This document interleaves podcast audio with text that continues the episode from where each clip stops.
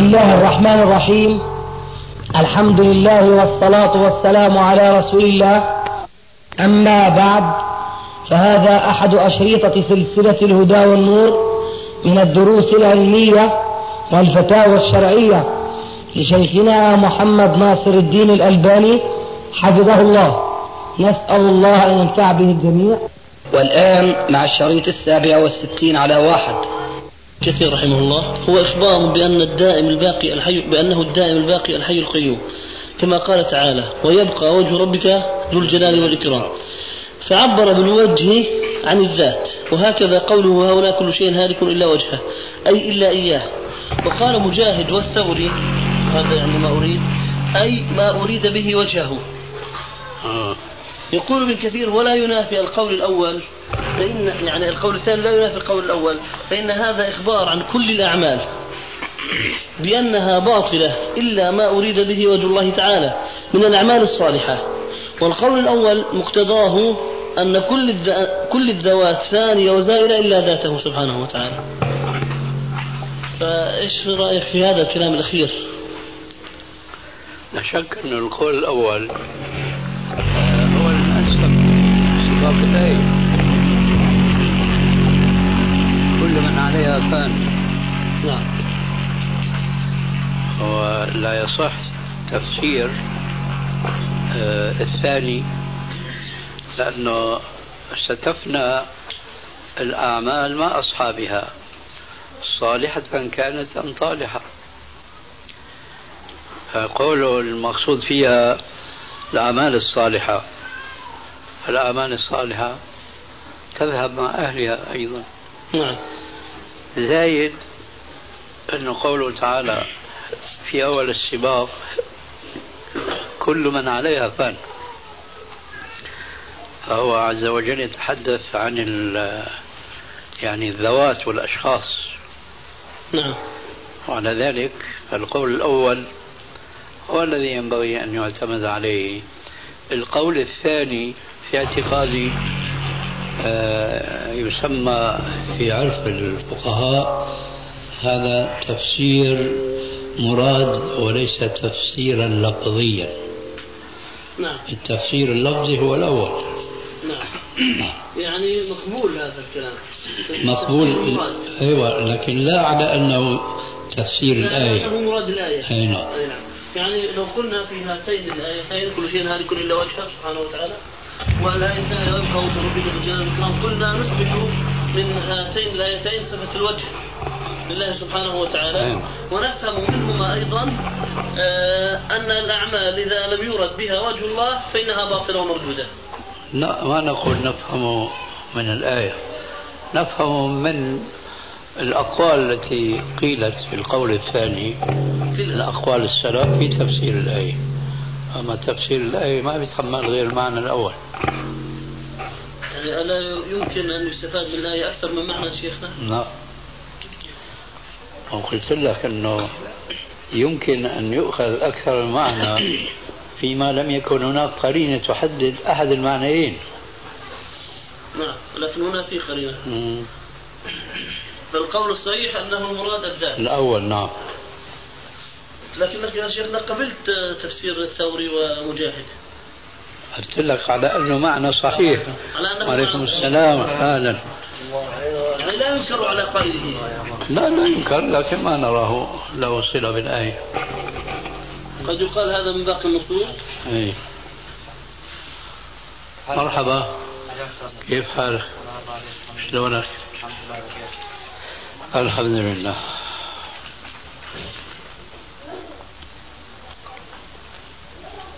هذول أستاذنا أسئلة الدكتور مروان. كان أعطاني إياهم. مروان القيسي؟ نعم. هو وين هون ولا؟ لا في عمان. عمان لا ما الله يعينه. والله يا شيخنا طلع لهم كتب الإباضيين يعني شيء في تفسير القرآن؟ مجلدين الآن. واحد في في بعض آيات الفاتحة أو اتهم الفاتحة في جزء والجزء الثاني في, ثمان آيات فقط من سورة البقرة. مجلد واحد. مجلدين. مجلد الفاتحة. تفسير الفاتحة وثمان آيات من سورة أي بقرة نعم مجلدين. للخليلي هذا. سبحان الله بس مهما هذول يتحركوا الفرق الضالة. يشعر الإنسان أنه ما عندهم معرفة. سجل الصيت رد على بن باز نعم. شوف انت اصولهم كتبهم مراجعهم. ضحله كلها تكرار. ما في لهم مراجع قديمة معتمده ابدا. يعني كما يقول ابن تيمية رحمه الله في غير المناسبة هي بيشبه الفرق الضالة بعضهم باليهود وبعضهم بالنصارى. فأنا بقول هذه الفرق كلها أشبه باليهود والنصارى من حيث انقطاع سلسلة العلم بينهم. ممكن الإسناد إسناد. ما في عندنا الشيء هذا كما هو موجود عند أهل السنة. العجائب الأمور مسند الربيع بن حبيب. أي هذا هذا سبحان الله. هذا سبحان هذا أستاذي أقدس كتاب عندهم. أصح كتاب ولا ترجمة له. شيخنا هذا الربيع عن أبي عبيدة عن جابر بن زيد عن ابن عباس. آه. هذا أبو عبيدة هذا أكثر ما يعني بحثت وجدت أنه مسلم بن أبي كريمة مجهول. نعم. لكن الربيع ما وجدت. يعني في الربيع في التهذيب أسماء كثيرة جدا لكن مش هو المراد ولن تجد. كل أي نعم. هذه يسموها سلسلة الذهب. في عندنا ترجمة غير جابر هذا. جابر بن زيد. يقال أنه كان إباضيا وأنه رجع.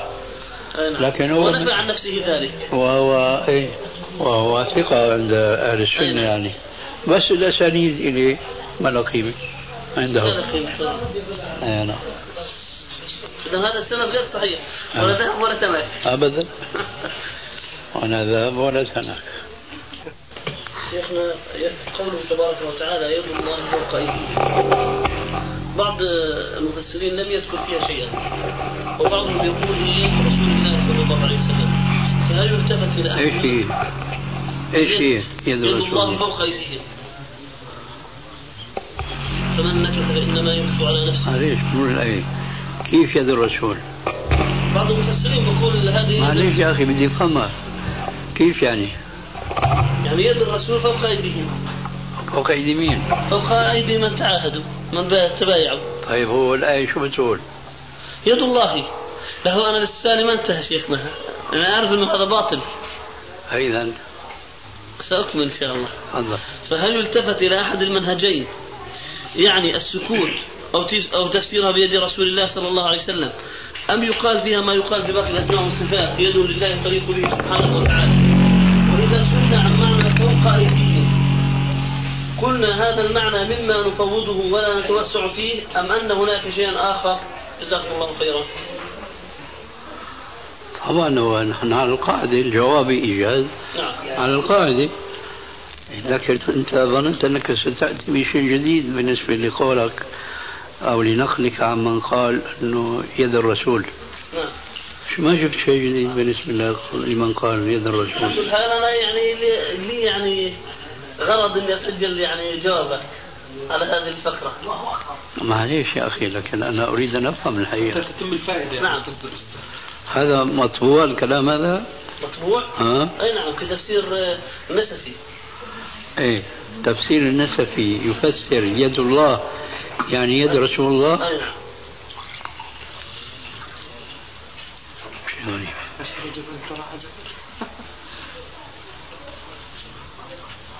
وهو هكذا في كل الصفات. هذا. التفسير. لا مش معقول كل الصفات. بتقول. بتقول بت- بيأول في كل الصفات. معليش. أي نعم نعم. هذا مقصودي. يؤول في كل الصفات. مفهوم. أما يعني الرحمن عرش استوى رسول الله استوى؟ لا طبعا يؤول. مقصود يؤول. سبحان الله. على كل حال أخي هنا عندنا قضيتان يعني هذه الآية لا تخرج عن الآيات والأحاديث التي يسمونها بأنها من آيات الصفات من آيات ال- آه، شو بيقولوا؟ متشابه. متشابهة والأحاديث أيضا. آه، فنحن كلها نفسرها بالمعنى المعهود في اللغة العربية مع المحافظة على التنزيه. نعم. يعني التنزيه بدون إيش؟ تشبيه وبدون تعطيل. فيد الله فوق أيديهم. هي بلا شك ربنا عز وجل إذا كان من المقطوع به في آيات كتابه وأحاديث نبيه أنه فوق المخلوقات كلها فهو فوق المخلوقات بذاته كلها ومن صفات ذاته يده تبارك وتعالى. فما فيها أي إشكال لكن نفوض كما قلنا أكثر من مرة لمعرفة حقيقة هذا المعنى. معنى نعرفه يعني مثلا نقول آه، في المشاهد في الواقع يد الإنسان غير عينه وعينه غير أذنه وغير يده وإلى آخره لكن هذه الصفات قائمة فيه.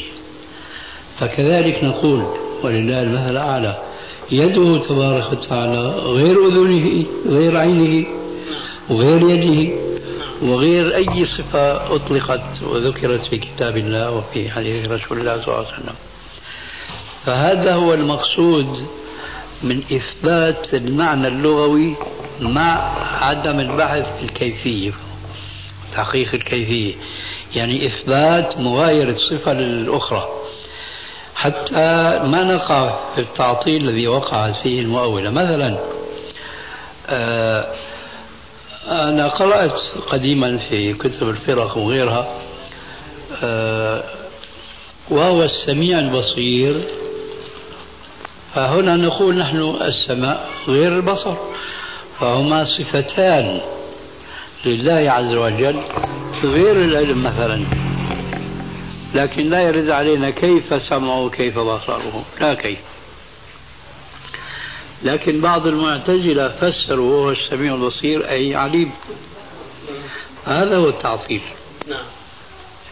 إذا أي صفة نحن نثبتها بدون أي تكييف. فهنا اليد والوجه من هذا الباب تماما. نعم. يسأل السائل يقول هل يسمح يسمح ذكر شيء من الوقت المتشابه؟ يقولون قلت لك يقولون جزاك الله خير. هل يسمح أن تتجاوز خدمة ضيوف زوجها؟ أن؟ تتجاوز خدمة ضيوف زوجها إلى مشاركتهم الطعام بحضور الزوج مع التزام الأدب؟ يعني كأنه يقول يعني المخالطة. نعم. نعم. نحن نقول جوابا على هذا لا. ومن جهة أخرى نقول لا يمكن التزام الأدب بين الجنسين مهما علوا وسموا أما الجواب الجزمي بأننا نقول لا لأن مثل هذا الاختلاط لم يكن معهودا في عهد السلف الصالح. طبعا نحن ذكرنا في آداب الزفاف قصة المرأة العروس اللي قامت تخدم ضيوف. لكن هذا أضيق دائرة مما جاء في السؤال. هذا النوع من الخدمة وليس كل الذي أشار إليه السائل في سؤاله. طيب بالنسبة لتوجيه الحديث أستاذ الذي أشرت إليه الآن المذكور في آداب الزفاف يعني كيف يوجه هذا الحديث؟ طبقا لما ذكرت يعني من الجواب العام. أنا قلت وما هو يعني إمكانية تطبيق هذه الخدمة؟ أنا قلت في آخر كلامي أنه هي تقوم تدخل جيب طعام جيب ماء إلى آخره. لكن ما تجالس الرجال وتأكل معهم طعام وشراب كما جاء في السؤال. فهو المعنى الذي تدل عليه القصة أضيق بكثير من المعنى الذي ورد في السؤال. طيب ألا يمكن أن يقال بالنسبة للقصة أن هذا كان يعني بسبب عدم وجود من يساعدهم أو ما شابه ذلك فكان للضرورة أو شيء من هذا؟ كل شيء يمكن أن يقال وهذه خذوها قاعدة تستريحوا بها. نعم. كل شيء يمكن أن يقال من طلق الاحتمالات لكن لا تنسوا أنه يمكن أيضا أن يقال العكس. صحيح. فإذا نحن لا نتكلم لا نطرق الاحتمالات على النصوص الواضحة إلا إذا كان هناك نص. عليكم السلام. آه واضح؟ وعليكم السلام. نص واضح يخالف حادثة معينة. آلا عرفت كيف؟ نعم واضح. هذا هو. جزاك الله خيرا. وإياك. تأتي بالطعام وتخرج لا تجلس. أي نعم لا تخالطهم يعني قضية يعني لا محل. نفر من المخالطة التي جاءت في السؤال. ربما جلست لوقت قليل مثلا ترتب الكاسات أو كذا. ربما؟ لا هذا قد يكون قبل حضورهم. إنما آه، كما قلت انفا أنها تدخل وتخرج لخدمة الضيوف. أما أن تؤكلهم أن تشاربهم فلا. قوله تعالى وإذا سألك عبادي عني فإني قريب. السؤال هل نثبت منها صفة القرب لله سبحانه وتعالى؟ طبعا هذا ثابت. هل معنى حديث أقرب ما طبعا متعلق نفس السؤال. هل معنى حديث أقرب ما يكون العبد إلى ربه وهو ساجد؟ هو نفس المعنى؟ لا هذا قرب من العبد إلى الرب. نعم. أي نعم. وذاك قرب الرب. الله من العبد. طيب ما هو معنى هذا القرب شيخنا؟ ما معنى هذا القرب؟ رجعنا للموضوع. كيف معنى المعنى واضح لكن تكييفه يعني لو قال قائل هذه الآية وهذا الحديث ال- الآية تختلف عن الحديث بمعنى أن الله سبحانه وتعالى هو الذي يتقرب من العبد والحديث أن العبد يتقرب من الله. لكن ما المعنى في هذا الحديث وهذه الآية هو أن الله سبحانه وتعالى يستجيب لعبده إذا دعاه فهو بذلك قريب منه. هل هذا يصح في الآية والحديث؟ كان المقصود ب... بهذا التفسير للآية تفسير القرب بالاستجابة أي نعم. فأنا أقول لا يكفي هذا. هذا جزء من التفسير. نعم. يعني ذاك القرب الإلهي يستلزم الاستجابة لكن ليس هو كل شيء. إذا كباقي الصفات نثبت القرب الذي يليق. هو هذا. نعم. ما هي الأسباب التي التي تجيز هجر المسلم؟ وإذا جاز فما هي حدوده من حيث الهجر والقطيعة ومن حيث المدة؟ أعيد علي السؤال. ما هي الأسباب التي تجيز هجر المسلم؟ وإذا جاز فما هي حدوده من حيث خليك واحدة واحدة نعم. شو حتى ما نتعب أنفسنا بحفظ بحفظ الأسئلة. الأسباب التي تجيد هجر المسلم. نعم. هي بلا شك آه، إصرار المسلم على مواقع المحرمات التي يعلم أنها محرمة في الإسلام. فإذا أصر على ذلك جاز هجره ومقاطعته. السؤال الثاني الشق الثاني من السؤال. يعني أذيل على نفس آه. الشق الأول فأقول يعني هجر البدع أصحاب البدع من هذا الباب أيضا. من هذا الباب بس هذا يتطلب بيانا كما ألمحت نعم. آنفا. أنه يعلم. أيوه. نعم. آه، نعم. آه، فما هي حدوده من حيث الهجر والقطيعة والمدة؟ الحدود الحج واضح بأنه إذا استمر ال- الفاسق الفاجر المصر على عصيانه لربه استمر هجرانه ومقاطعته حتى يتوب إلى الله عز وجل. فإن تاب تبنا وعدنا إلى المواصلة كما يأمرنا ربنا تبارك وتعالى. المدة إذا هي في يد المقاطع فهو في يده أن يطيلها وفي يده أن يقصرها. نعم. خلاص؟ عليكم السلام ورحمة الله وبركاته. قول النبي صلى الله عليه وسلم عن ربه سبحانه وتعالى من أتاني فأتيته هرولة نفس نفس الشيء. تبقى ما ما نبحث فيها. نعم. نعم. وكذلك من تقرب إليه شبرا تقربت إليه ذراعا. نعم. كذلك. كذلك. طيب شيخنا ما في هنا هل يوجد مانع أن نقول آه، تقرب بالطاعة فتقرب الله له بالمغفرة والرحمة ورفع الدرجات وكذا؟ هاي مثل هذيك. أيوة. هاي مثل هذيك. هذا جزء من المعنى نعم. ولكن ليس هو المعنى التام. شيخ الإسلام أستاذنا آه. كلمة في هذا بيقول قرب الشيء من الشيء الآخر المقابل له يقتضي قرب الآخر منه. أي نعم.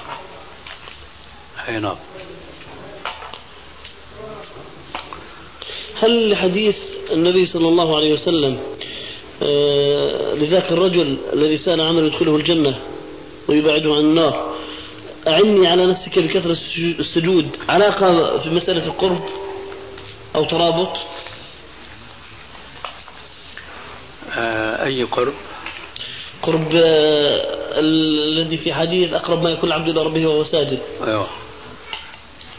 يعني بمعنى إذا سجد يكون قريب من الله سبحانه وتعالى وبالتالي يستجيب الله له. هذا طبعا ضمني موجود هذا المعنى. موجود. لكن هو المقصود ليس هو المراد. أي نعم. أي هذا كله يشبه بعض البعض يعني. هو المقصود كما قلت مرارا وتكرارا في بحث التوسل أنه الرسول صلى الله عليه وسلم من حكمته أن الإنسان حينما يطلب منه شيئا كالدعاء مثلا إيه، لا يجعله يتواكل عليه وإنما يشغله بالطاعة فيقول لو لك ذلك ولكن أعني على ذلك بكثرة السجود. يعني لا تتواكل على ما أتعهد لك به لكن أعني على أن تحصل على ما تريد بكثرة العبادة نعم. والسجود لله عز وجل. فكونه بقى قريب من الله هذا جاء ضمنا. مش هذا المقصود. المقصود هو أن لا يتواكل على وعد الرسول إياه نعم. وإنما يكون معينا له على تحقيق طلبته بالإكثار من طاعته لربه وبخاصة السجود له. الله الرجبية هل ثبت أنها منسوخة؟ والله كاني أذكر أني في بعض كتبي ذهبت إلى أنه لا ناسخ. أي نعم إنما النسخ هو اعتقاد التقرب إلى الله بخصوص الذبح في هذا الشهر هذا. أما مجرد الذبح في هذا الشهر ما في مانع منه. طيب إذا كان ذلك كذلك فهل هذا يعني يعد واجب؟ لأنه في حديث على على أهل كل بيت شاة في كل رجب. نعم. رحمك الله. يرحمك الله. ما يحضرني الآن جواب عن هذا؟ مستحب يعني؟ آه هي الحديث هذا جاي فيه الأضحية مع الرجبية. والله ما أذكر الآن. طيب تذكر أنه صحيح؟ هذا الذي قائم في ذهني. ما يحضرني الجواب الآن. بس إحنا نيها إن شاء الله كيف؟ تبحث لنا اياها عشان نتاكد منها. إن شاء الله. بسم الله. خليها لا. الله يهديك. الله يهديك. لا. اللهم اهدي جميعا. بسم الله. شرح الشيخ مرة شيخنا هذا السؤال سألتك أمس بعد العشاء. وهو؟ في ما هو الممنوع للمرأة التي مات عنها زوجها؟ طبعا هم في حديث عن أم عطية قالت كنا ننهى أن نحد على ميت فوق ثلاث إلا على زوج أربعة أشهر وعشرة ولا نتحد ولا نطيب ولا نلبس ثوبا مصبوغا إلا ثوب عصب. إلا؟ إلا ثوب عصب. أي نعم. وقد رخص لنا عند الطهر إذا اغتسلت إحدانا من محيضها في نبذة من جلك أظفار. وكنا ننهى عن اتباع الجنائز. وذكر في الشرح القسط والأظفار نوعان معروفان من البخور وليس من مقصود الطيب. ورخص فيه للمغتسل من الحيض لإزالة الرائحة الكريهة تتبع به أثر الدم لا للتطيب. أجبت نفسي؟ خلاص. يعني في هالايام هذه ما بعرف ممكن الواحد يعني تستعمل شيء يسد عن البخور يكون جائز؟ مش معروف اليوم. مش معروف. طيب أنا يخطر على بالي شيء الآن. يعني ألا يقال أن لمسألة النية في هذه القضية يعني دور كبير؟ فواحدة مثلا ما وجدت شيء إلا مثلا بعض أنواع العذور أرادت تذهب. لتذهب بها رائحة هذا الشيء مثلا. فبالتالي يعني هي لم تتطيب ولكن تذهب الرائحة. هل يقال هذا؟ لا يقال على الإطلاق لما؟ بجوز تكون الرائحة قوية بحيث إذا مشت هي تفوه الرائحة آه. فلا يجوز حينئذ. ولا يكون كذاك. يعني إذا كان أضيق شوي ممكن. لازم نلاحظ التأثير الذي يذكر في ذلك البخور. فقد تطيب هي بالطيب أخف مما ذكرنا لكن لا يؤثر على التغيير. نعم. ما فائدته؟ ما له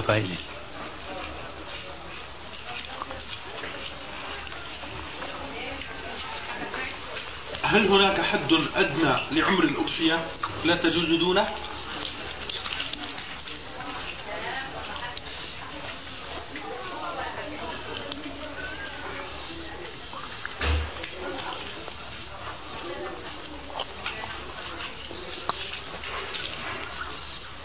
اعتقادي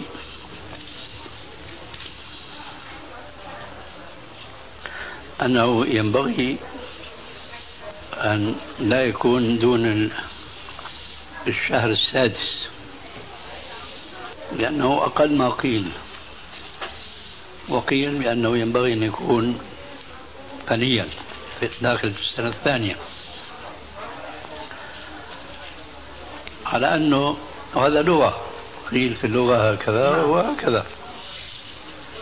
لكن توفيق الفقه يقرب الموضوع فيقول إذا كانت الأضحية آه، في السنة السادسة لكنها ملحمة سمينة بحيث إذا نظر الناظر إليها ظن أنها بنت السنة بنت سنة. فحينئذ آه، يضحى بها. لكن أقل من ستة أشهر ما دام ليس هناك قول فلا يجوز. خلاف العقيقة. فليس لها مثل هذا الشرط. يعني العقيقة يجوز أي شيء؟ حتى ولو كانت صغيرة.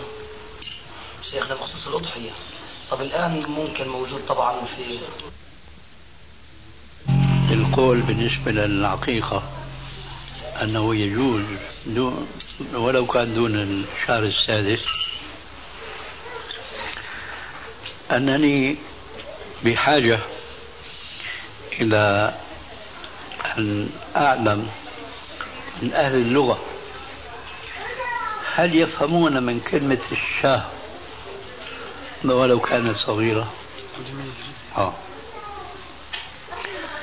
فإن كان يفهم ذلك فأنا عندما قلت آنفا أما إذا كانت كلمة الشاة لا تعطي إلا سنا معينا هو مثلا ست شهور فصاعدا حينئذ ينبغي أن نتقيد بهذا المعنى. لكني حقيقة ما وجدت مع بحثي في حدود طاقتي واستطاعتي في كتب اللي تداولتها يدي ما يفسر لي هذه النقطة. هل عندكم بخصوص الأضحية شيخنا طيب الآن موجود طبعا من بعض المسؤولين طبعا عن المواشي. إنهم بيعطوا مواد وهرمونات إلى هذه حتى تكبر. فلو كان مثلا شكلها أكثر من ست شهور وهي عمرها أقل. أقل من؟ أقل من ست شهور. لا وقلنا لا. طب هو مش عارفين إحنا يا شيخنا أما شكلها ونظرتنا أنت عم تفترض هكذا نعم. الجواب على حسب السؤال اسمح لي شوي نشوف هو شو بيعني؟ أنت عارف انها دون ست شهور ولا لا؟ أنا لا أعرف. فاذا شو بتعرف؟ شكلها طبعا نحن حكينا انفا.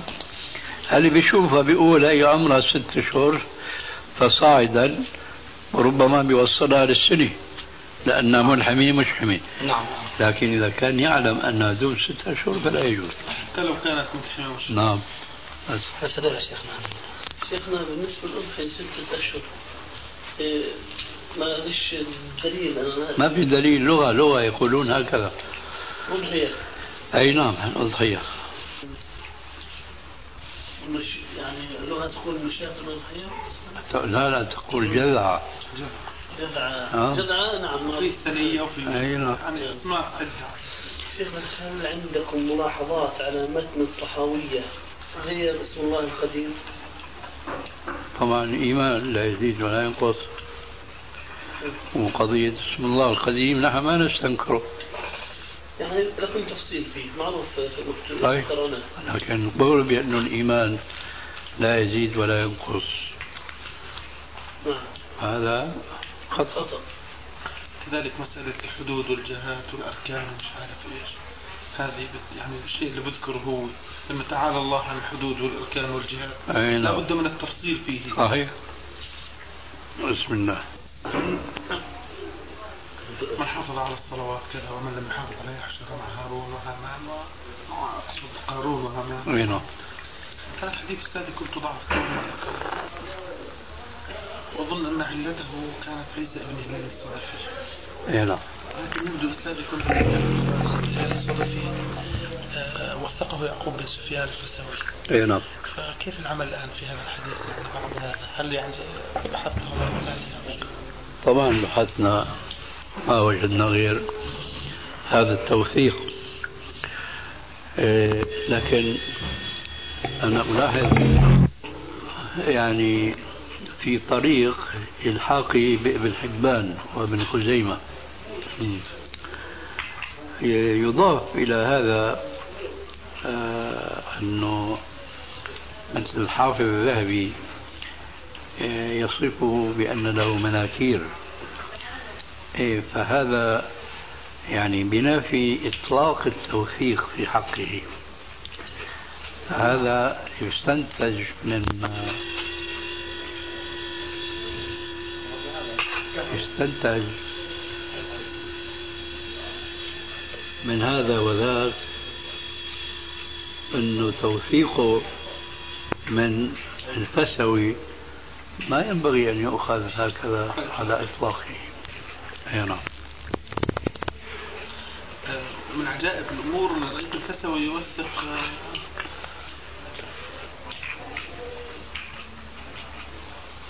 صاحب حديث آه، كل أمر ذي بال.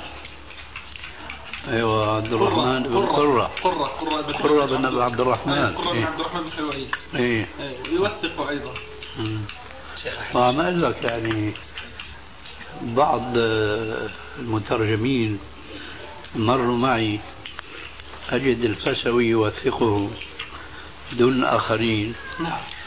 يعني فهو في طريق ترشيحه لحشره في جملة المتساهلين. في حديث أستاذ من حديث الأضحية كان فيه أيضا عيسى فكنت مضعفه أنت فصححت الحديث أو حسنته لتوثيق لتوثيق؟ يعقوب يعقوب بن سفيان إيه. فيبدو إنه يعني من باب إنه يعني له ما يشهد له أو على العموم أو بده يكون هكذا لذلك قلت يعني في نهاية كلام على الإطلاق. السابق أيوة. اي نعم مسألة الإطلاق يعني مم. إنه لا ينظر له بإطلاق. بعدين هذا حديث عيسى كأنه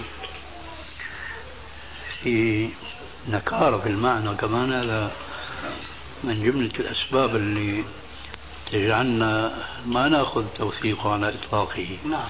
لأنه أنت بتعرف الرجل الثقة المعروف الثقة والذي لا يتردد الباحث في توثيقه. نعم. نجد الحفاظ أحيانا يضاعفونه حديثه. لما يرون من شذوذ في المعنى مخالفة لقاعدة حتى أحيانا لغرابة. آه. الحقيقة أنه علم الحديث علم دقيق جدا. ما هو كما يظن كثير من الناشئين اليوم أنه مثل عمليات الحسابية ليس الأمر كذلك أبدا. ولأمر ما بتصور كلما عشت دارا في هذا العلم آه، بتصور سبب انصراف العلماء عن هذا العلم دون العلوم الإسلامية الأخرى. وعرف دون العلوم الأخرى. هو كونه صعب وعر. يعني أنا يعني كما ترون يعني. نعم. هي عشت نصف قرن من الزمان في هذا العلم وكل كم يوم بتراجع عن شيء كل كم يوم بتراجع عن شيء. شيء شيء صعب جدا. سنوات هنا ممكن أن يكون الإنسان فقيه. سنوات ممكن يكون آه. نعم لكن هذا سبحان الله. الله أكبر. في أكثر من جلسة أستاذنا في سفرتنا الأخيرة إلى الرياض. كان يثار بعض مواضع حديث يعني في أبحاث حديثية وكذا. كنت أقول لكثير من الإخوة إنه علم الحديث لي يعني أو قواعد المصطلح ليست قواعد جامدة والله. واحد زائد واحد يساوي اثنين. نعم. لابد يعني له يعني المحدث أو كذا له نظره في هذه الأمور. لا شك. والإنسان يجد آه، إشارات قوية من أئمة هذا الفن.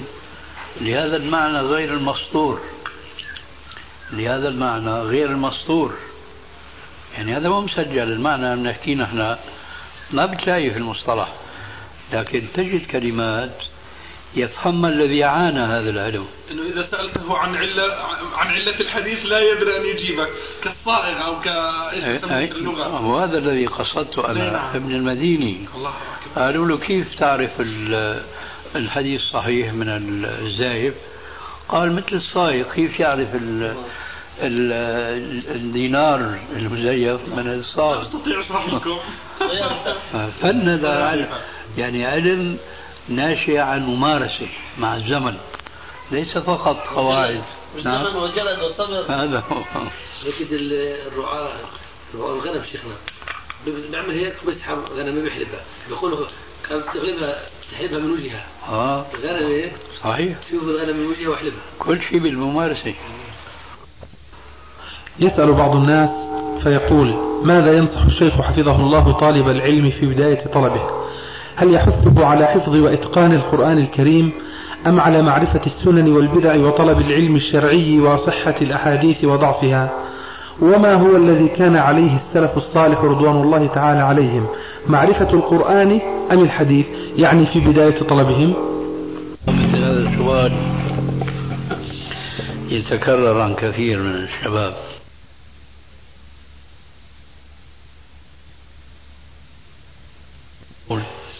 لا يمكن إعطاء جواب آه، موحد أو جامد لكل الشباب.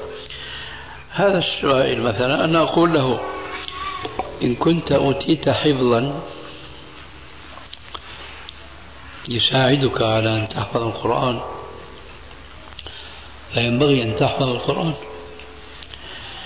لكن من حيث معرفتنا بواقع الناس هل كل الناس يعطون حفظا سمحا عندما استطاع للحفظ بسرعة وضبط هذا الحفظ وإبقاؤه في أذانهم أمدا طويلا أنا في ظني أن هذا شيء نادر نادر جدا.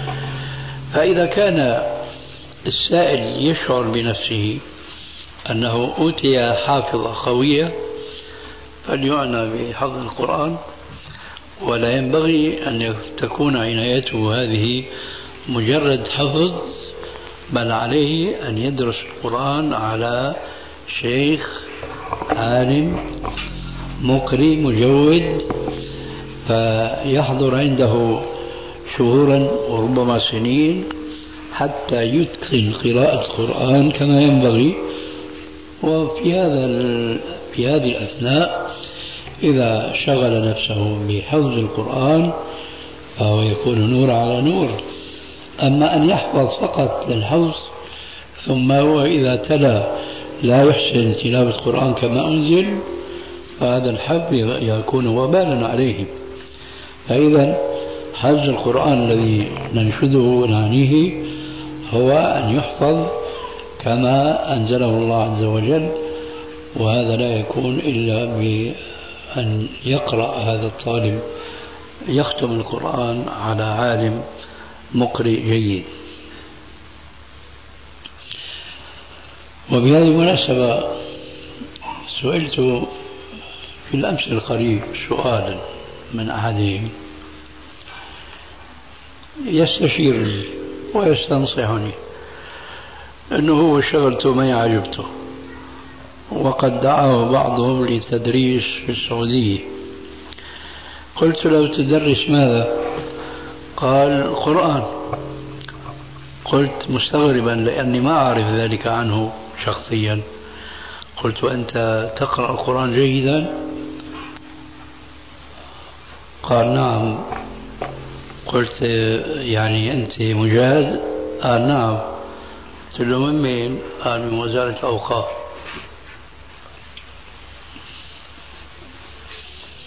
قلت له إجازة وزارة الأوقاف لا قيمة لها في هذا الزمان.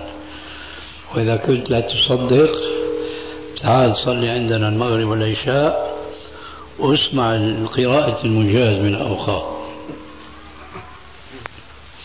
أكثر أئمة مساجد لا يحسنون تلاوة القرآن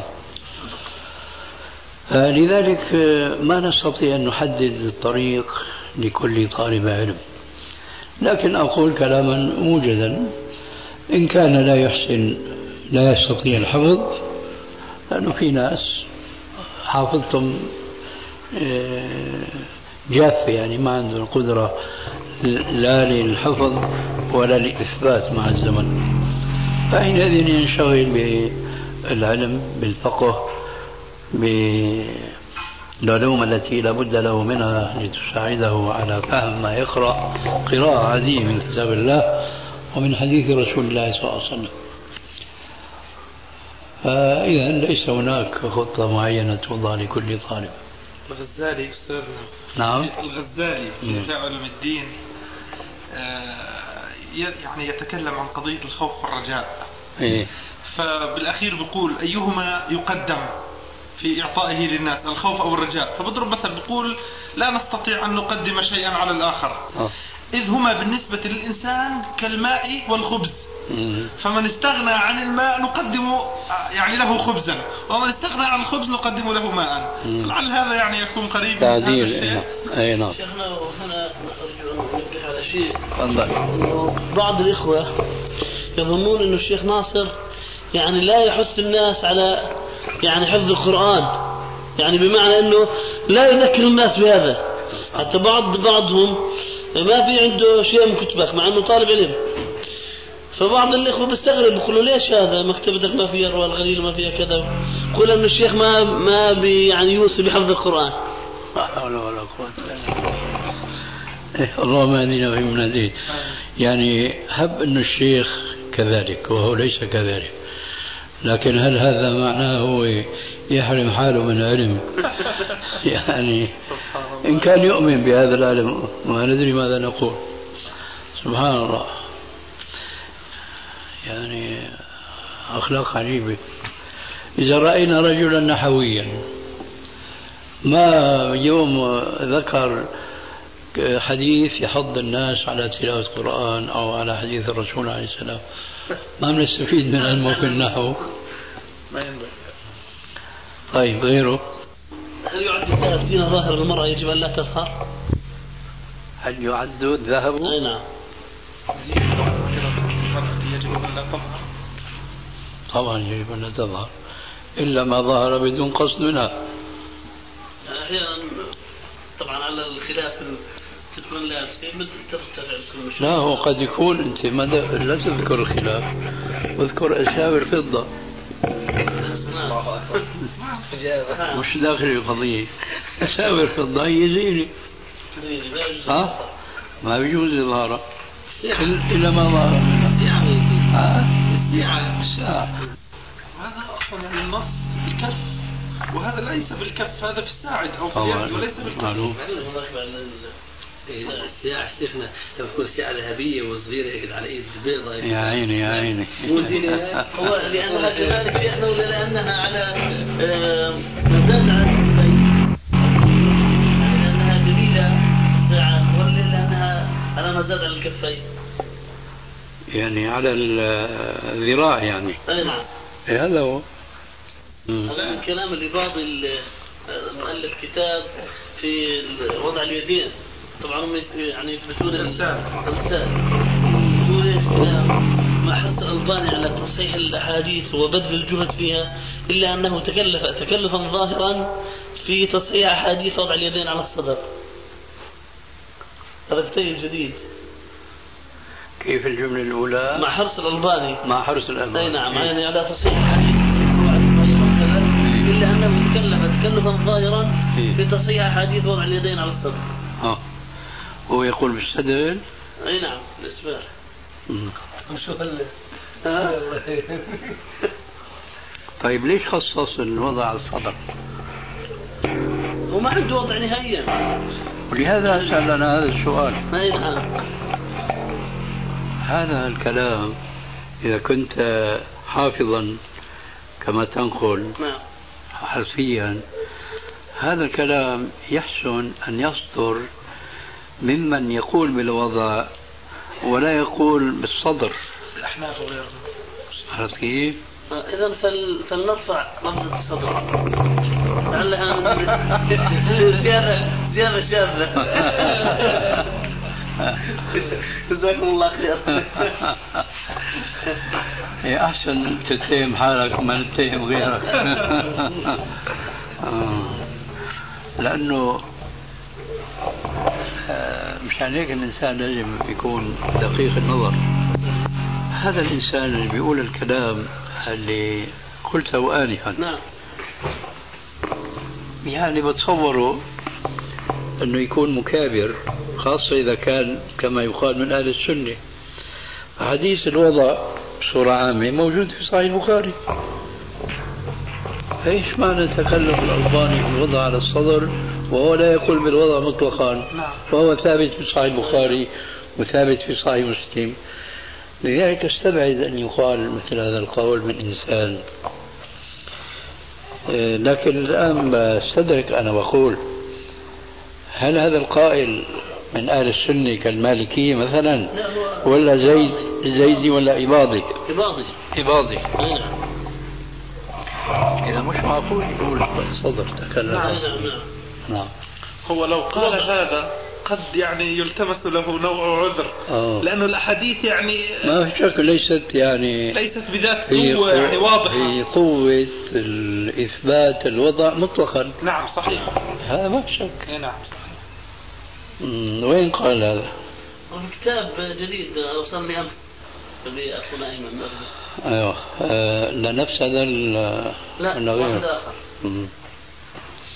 طيب يعني هو هو لعله أعلمه مقتدي لهذا اي نعم سمعت انه تحدى الشيخ بن باز طلب منه مناظرة أمام الكعبة والمباهلة السلام عليكم وعليكم السلام عليكم السلام ورحمة الله وبركاته لا شيخنا أنا عندي سؤال بالنسبة لهذا الرجل عفوا قبل السؤال آه شو بيحتاجوا إني على. آه.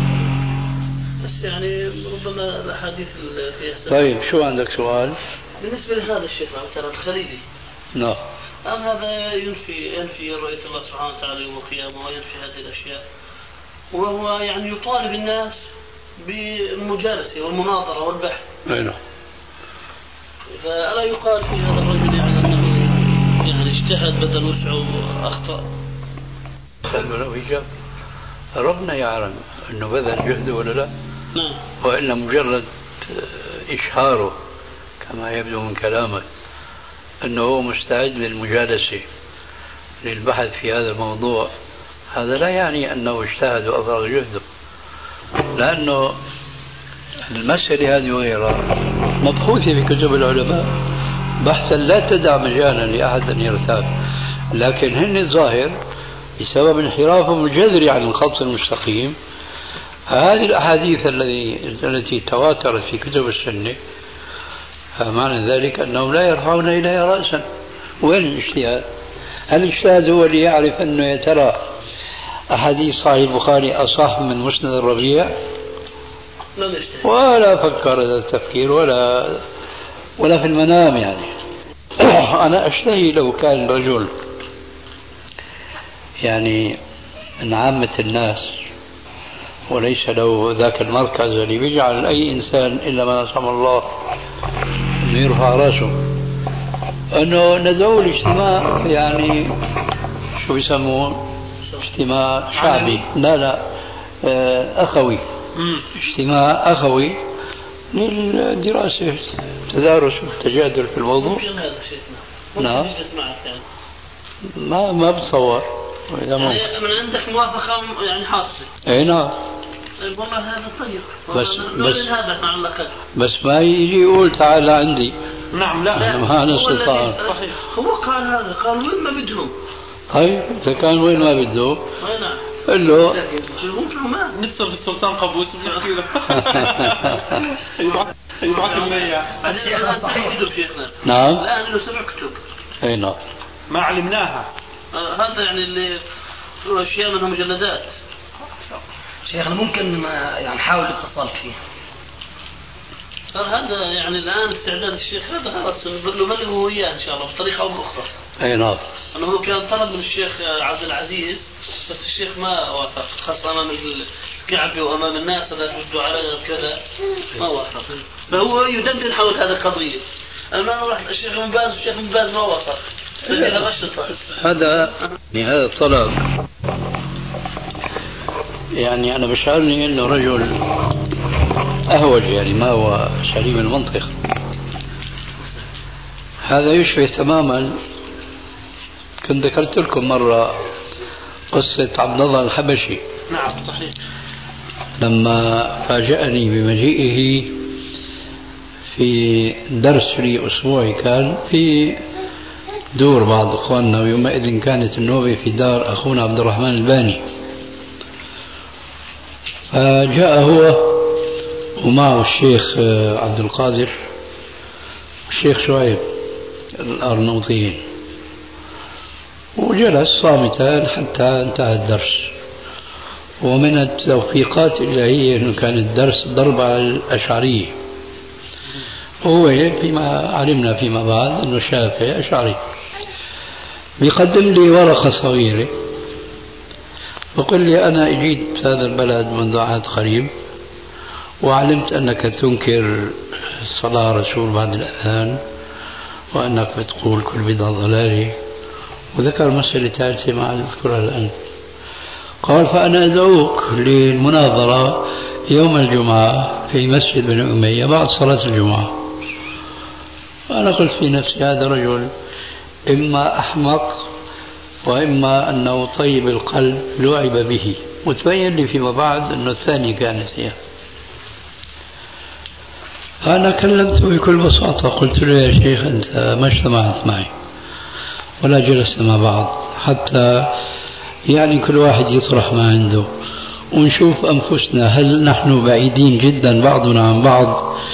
فنعلن على الناس المناقشة علنا ولا ممكن نساء نتقارب على الأقل إذا اتفقنا على أي شيء. فاستجاب فعلا الاجتماع خاص وهذا أشعرني بأنه موحى به من غيره يعني من أني بده الشخص يظن يصوروه أنه يأخذ بثأره من الشيخ الألباني. هيك كنا بتصور الموضوع. وفعلا كأن اللقاء فيما بعد في داري أنا جلسة اثنتين ثلاثة. أظن لا أكثر. ما أتابع. ثاني يوم شوفوا في مسجد مكتب الظاهرية بعد السلام طيب الحال ما جئت أنا. قال هناك.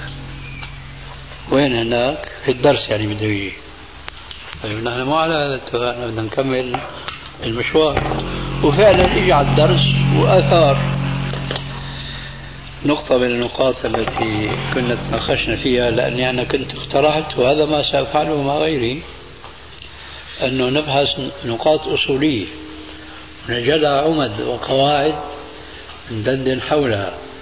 فإذا اختلفنا فيها أو في بعضها فنحن في غيرها أشد اختلافا. وما في فائدة من البحث في الفروع فالاتفاق على الأصول.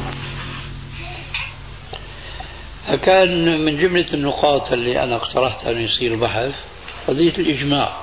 لأني أعلم أنه بيحتجوا بالإجماع. احتجاج جاهلي بالمرة بيقول لك أجمع المسلمون على أنه زيادة بعد الأذان سنة حسنة. طيب شو تعريف الإجماع؟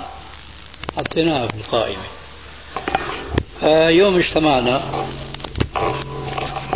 ذكرنا أنه في أقوال كثيرة في الإجماع الذي هو حجة. فأنا اخترت الإجماع اللي بيقوله ابن حزم اللي لا يمكن رده وهو ما علم من الدين بالضرورة في إجماع ثاني إجماع وهذا يعني إجماع أمة محمد كلهم عامة وخاصة. الإجماع الثاني إجماع علماء المسلمين فخرج من ذلك عامة المسلمين. وأقوال بقى كثيرة اللي بيقول علماء المدينة علماء الكوفة وإلى آخره. رجع هنيك في الدرس يثير الموضوع ويقول لي أنت قلت كذا أنا بقول له لا ما قلت هيك أنا قلت إجماع الأمة كلها. وين الأوراق اللي مسجلين؟ قال ما جبتها. طيب الأول أنت مجيئك إلى هنا على غير اتفاق. ثم إذ قد جئت فلازم كان تستحضر الأوراق وهكذا. آه لذلك هذول الجماعة الفرق الضالة كلها هي ما يحسن الدخول في مسائل فرعية. نعم. هو مثلا النظر إلى وجه الله الكريم ما هي فرعي لكن هو أصل لكن أصل متفرع من أصل أساسي. هذا الأصل يجب أن يبحث فيه وأمثاله يعني. وعلى هذا فإذا أمكن يعني لقاء آه، تناسخ وأخوي مع الرجل هذا وبدون هيك إعلان على مدى من الناس من كل من الفريقين. لأن هذا بيصير سبب إثارة حزازات صحيح. فحينئذ عسى أن يحصل خير. أستاذنا الآن في كلامك في النقطة الأخيرة هذه قلت الفرق الضالة يعني مع أمثال هؤلاء الفرق الضالة وكذا. فهذا ذكرني بسؤال هنا يعني كنت أعرض عن أن أسألك إياه. عنده علما مسبقا يعني وهذا مترتب على ذلك السؤال.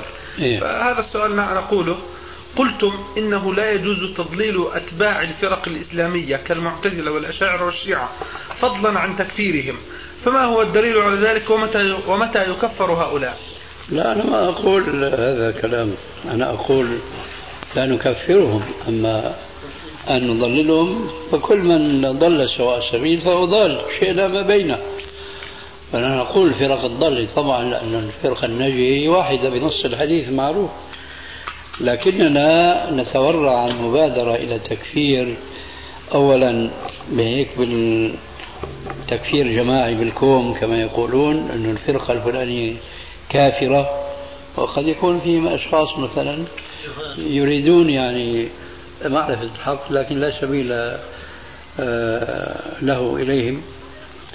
فنحن ما ننكر أن نقول إنهم من الفرق الضالة لكننا لا نكفرهم فنفرق بين التضليل وبين التكفير. وليس كما قال السائل ونسب إلينا أو إلى غيرنا ما أدري. فإن كان يعنينا فنحن لا نقول بأننا لا نضلل. وإلا صارت قضية فلتانية لا حدود لها. نحن نضلل كل من حاد عن الكتاب والسنة حتى ممن ينتمي إلى السنة. لكننا لا نكفر. هذا هو كل واحد ضلاله بقدر بعده أيوه. عن الكتاب والسنة يا الله. الله أكبر.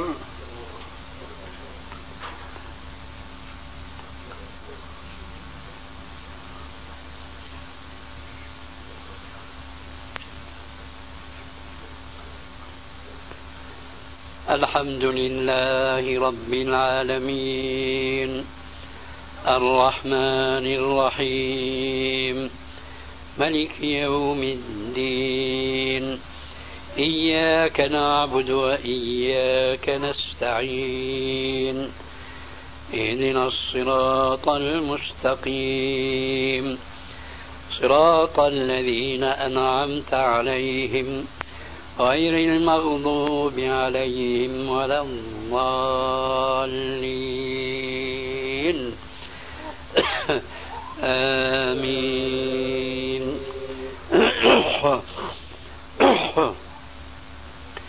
تبارك الذي جعل في السماء بروجا وجعل فيها سراجا وقمرا منيرا وهو الذي جعل الليل والنهار خلفة لمن لمن أراد أن يتذكر أو أراد شكورا. وعباد الرحمن الذين يمشون على الأرض هونا. وإذا خاطبهم الجاهلون قالوا سلاما. والذين يبي